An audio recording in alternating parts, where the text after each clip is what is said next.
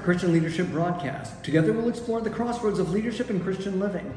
I'm Dr. Stephen Smith, your host and fellow journeyer on the path we're on to pursue a purposeful life. In each episode, we'll embark on a transformational journey that discusses the timeless principles of leadership that are grounded and firmly established in the wisdom of God's Word. So, whether you're a seasoned leader seeking inspiration or someone navigating the challenges of everyday life, this broadcast will act as a compass for navigating the intricate dance between leadership excellence and a life that models the greatest leader, Jesus Christ. Join me and our guests as we unpack profound insights, share inspiring stories, and embark on a quest to lead with purpose in every aspect of our lives. This is more than a broadcast, it's a community committed to elevating Christian leadership while embracing the transformational power of the principles God has established. So let's dive in together and discover the extraordinary potential that emerges when leadership and Christian living converge. So, welcome back to the broadcast. I want to thank you for joining us, and I believe that I have a word from God for you today, and that word is fear. That's right, God wants us to fear Him. We don't need to fear anything else because God is here on, and on our side.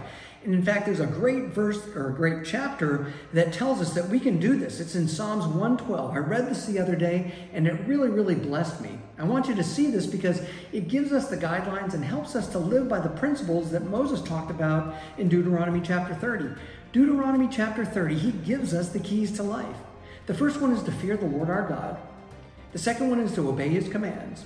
And the third one is to be firmly committed to him. If we can do those three things, then I've got the keys to life and I can succeed in everything that I set my hands to.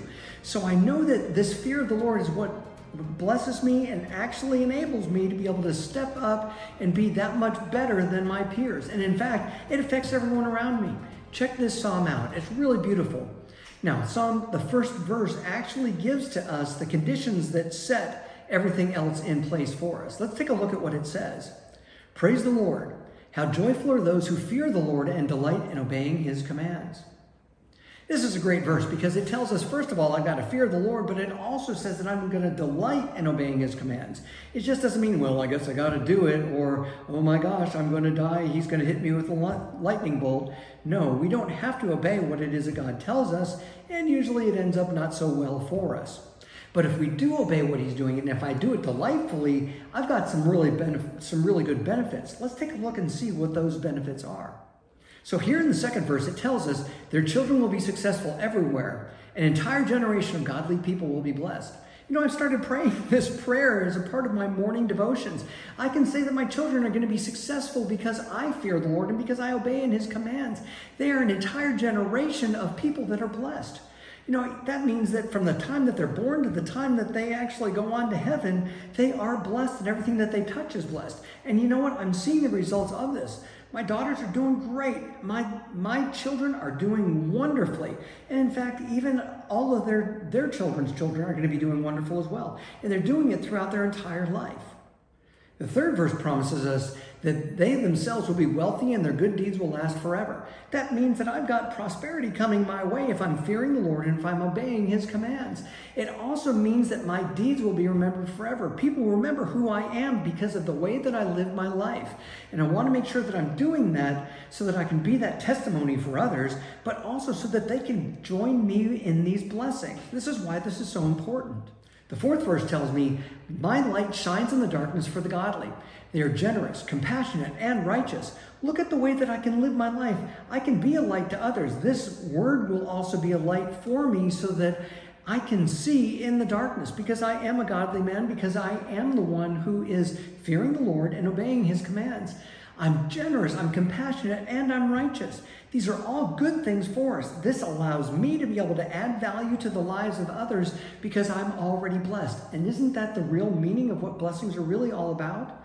Until I realize that, I'm never truly going to be more like God or more like Christ Himself. So the fifth verse tells us good comes to those who lend money generously and conduct their business fairly. This all falls back into fearing God and obeying his commandments. So if I'm lending money generously and I'm conducting my business fairly, then that must mean then that I am being blessed by what God has done for me. And if I do these things, then I, I start seeing the results of God's word operating and working in my own life. The sixth verse tells us such people will not be overcome by evil. Those who are righteous will be long remembered. Look at the benefits that I have here. If I fear the Lord and obey his commands, I will never be overcome by evil. Evil has no place against me because it's already been defeated by God's own word. If I'm trusting in and believing in and relying on the one true God, then there's no way that anything, any evil can come against me. There's no way that I can't help but succeed. I'm also righteous and I will be long remembered. So if I'm looking for fame and fortune and all those other kinds of things, it's important that I, I put God first. And because I do those things, people will remember me and they'll say, you know what, he was a godly man. She was a godly woman. They did do things that the Lord told them, and I see the benefits in their own lives. People will see the benefits of the blessings in your own life, regardless of what you think is going on in your life but stay focused on what God has in store for you. Let's take a look at the next verse. So, verse 7 says, He shall not be afraid of evil tidings. His heart is fixed on trusting in the Lord. You see, I have to be fixed in trusting in the Lord. Fixed means I am firmly established. It means I am not moving. It means my, my feet are nailed, they're bolted down, they are glued down, they are not moving off of the rock, who is Jesus Christ. If I can focus on staying firmly convicted in the things that I believe in the Word of God, and if I use this to get better at what I'm doing, then there's nothing that can stop me. And in fact, it drives all fear away, all other fear away anyway. I know that I want to fear the Lord and I want to obey His commands, but this verse tells me that I will not be afraid of those evil tidings. My heart will be fixed on what God has in store for me.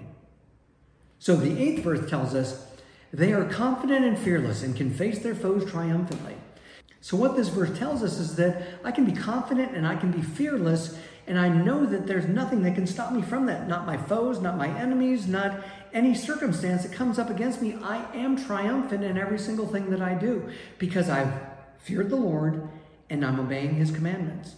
So the ninth verse says that I can share freely and give generously to those in need. Their good deeds will be remembered forever. They will have influence and honor. I want you to see this because as I'm being blessed, I want to take these blessings and I want to put those back onto other people. I want to make sure that I'm adding value to the lives of those around me. Maybe even people I don't even know. But if I can share my blessings with them, and that doesn't mean necessarily mean money, but it can mean a verse that God gave me. It can be the love that God shows me. It can be the wisdom that God gives me. All these things are all shareable, and I know that I've got more than enough to be able to give. And if I give it, I still have it it means that I've just added value to someone else. And because of that, I will have influence and I will have honor. But I have to be willing to, to help other people. I have to be willing to sow into their lives. I have to be willing to add value to the lives of others, as John Maxwell would say. The final verse is really cool because look at what it says. It tells us the wicked will see this and be infuriated. They will grind their teeth in anger. They will slink away, their hopes thwarted. You know, there are people who want to see you fail. But if you're blessed, there's nothing that they can do about it except get mad and walk away. So, what we want to do is we want to make sure that we're focused on what God has in store for us. We're giving generously. We're adding value to the lives of others. We're being blessed tr- completely and totally so we can stay focused on obeying the Lord our God and fearing Him, and then also willingly following and joyfully accepting His commandments. So, if I'm able to do all these things, this is the word that I believe that the Lord gave to me for you today. Your attitude of thankfulness will change your life, giving you even more to be thankful for. Let your praise overflow so that your life will too. Let's take these principles that we've learned in the Word today. In Psalms 112, I really do encourage you to read it, maybe even study it, maybe even memorize it. Turn it into a prayer so you can say, you know what? Praise the Lord. I am so grateful for you. I fear you, and I'm willingly following all of your commandments. And these are the results that I have because of them. It's going to change the way that you live your life. Thank you for joining us today. Our journey together facilitated a look through the lens of Christian faith. Together we discovered a special word from God that we believe granted our spiritual needs, but we had to have let it do it. We encourage you to add this broadcast to your subscription, share it with others whose lives will also be transformed. Let's build a community of fellow believers dedicated to following in the footsteps of our servant hearted Savior, Jesus Christ. Thank you for being a part of this broadcast, and until our next episode, go forth in the challenges that you are faced with, equipped with the love and the grace of Jesus Christ. Blessings to you on your transformational journey. I hope to join you along the way.